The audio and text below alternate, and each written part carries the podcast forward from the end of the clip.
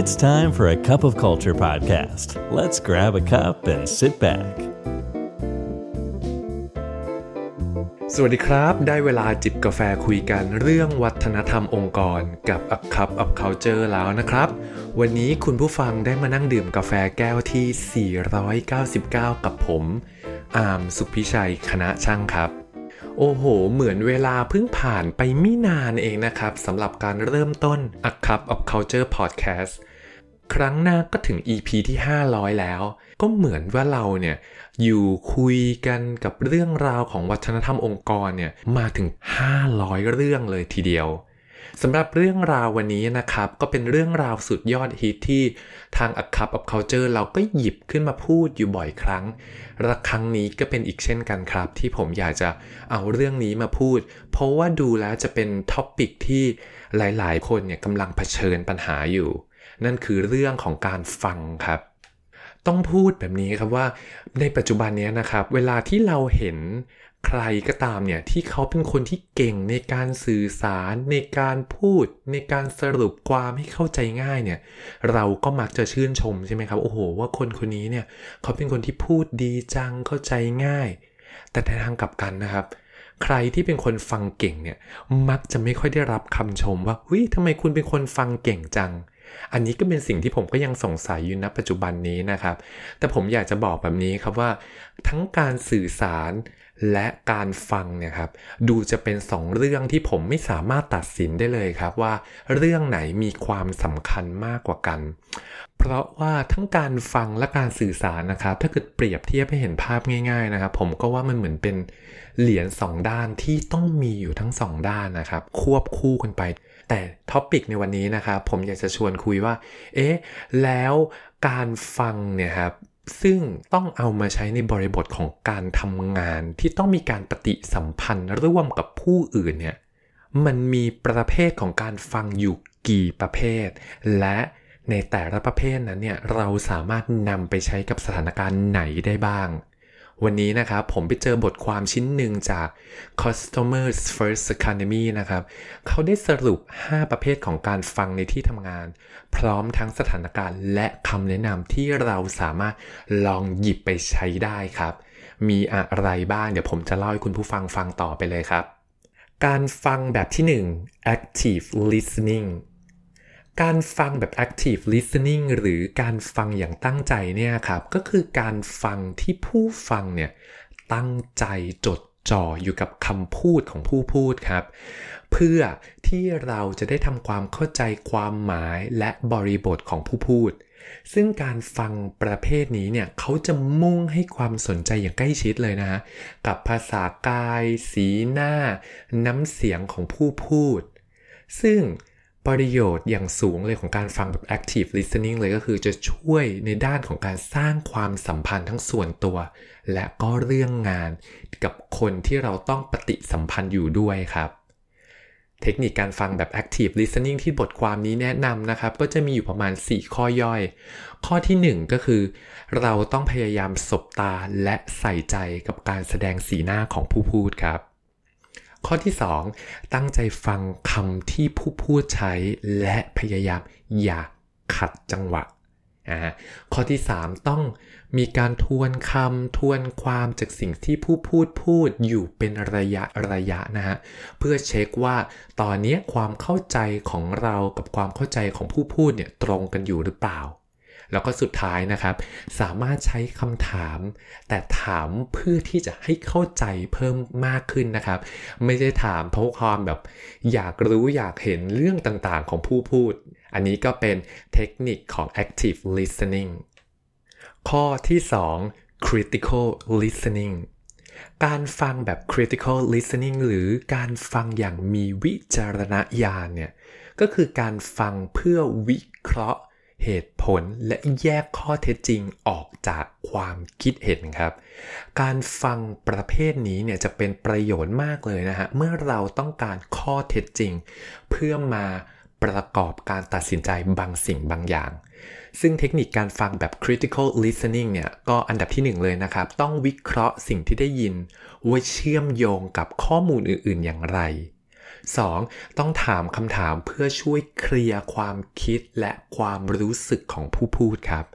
ข้อที่ 3 เราต้องโฟกัส ไปที่ใจความสำคัญหรือ main points ข้อที่ 4 เราจะใช้การฟังแบบนี้ในสถานการณ์ที่เราต้องการจะทำเกี่ยวกับเรื่องของ problem solving จะเหมาะมากเลยครับที่ใช้เทคนิคแบบ critical listening ครับ ข้อที่ 3 informational listening การฟังแบบ informational listening หรือการฟังเพื่อหาข้อมูลเนี่ยครับ ก็คือการฟังที่เราจะมุ่งโฟกัสไปที่เนื้อหาใจความหรือ content ของผู้สื่อสารนะครับ เพื่อที่จะรวบรวมข้อมูลในหัวข้อใดข้อหนึ่งที่เราต้องการเนี่ยให้มากที่สุด เทคนิคการฟังแบบ informational listening ก็คือ 1. เราต้องเตรียมคำถามที่เกี่ยวกับหัวข้อนั้นๆไว้ครับ ว่าเราอยากรู้อะไรเพื่ออะไรและรู้ไปทำไมเนาะข้อที่ 2 เราต้องถอดประเด็นสำคัญเพื่อให้แน่ใจว่า คุณกำลังเข้าใจถูกต้องอยู่หรือเปล่า และข้อที่3นะครับก็ควรจะมีการ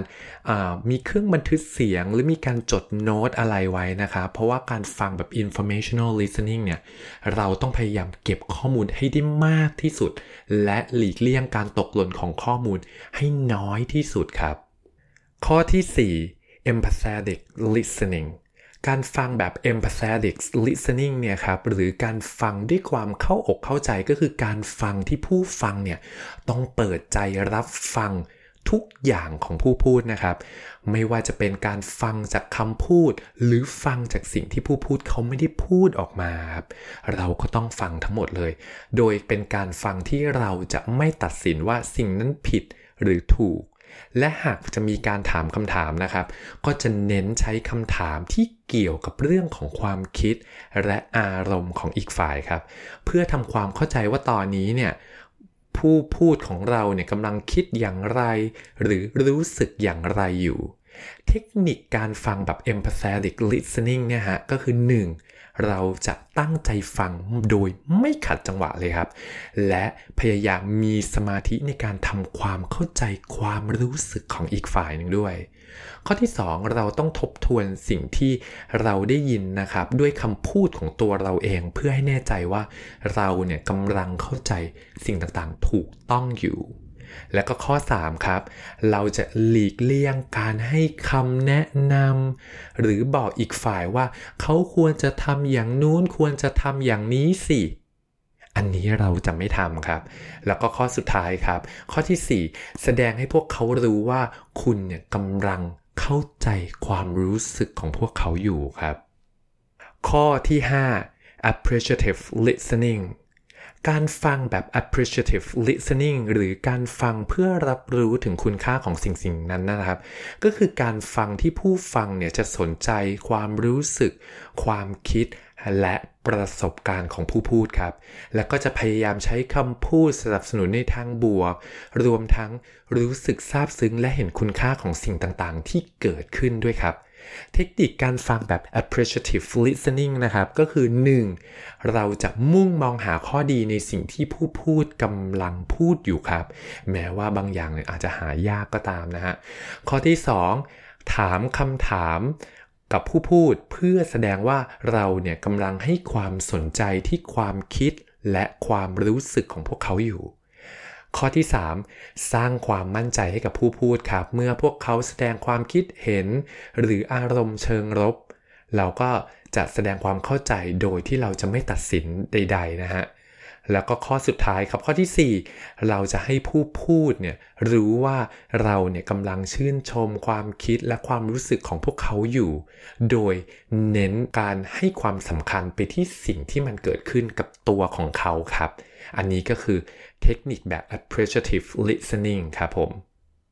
ครบถ้วนไปเรียบร้อยแล้วนะครับ กับทั้ง 5 เทคนิคของเรา เดี๋ยวผมขอทวนแบบเร็วๆอีกครั้งหนึ่งนะครับ ว่ามีเทคนิคการฟังแบบไหนบ้าง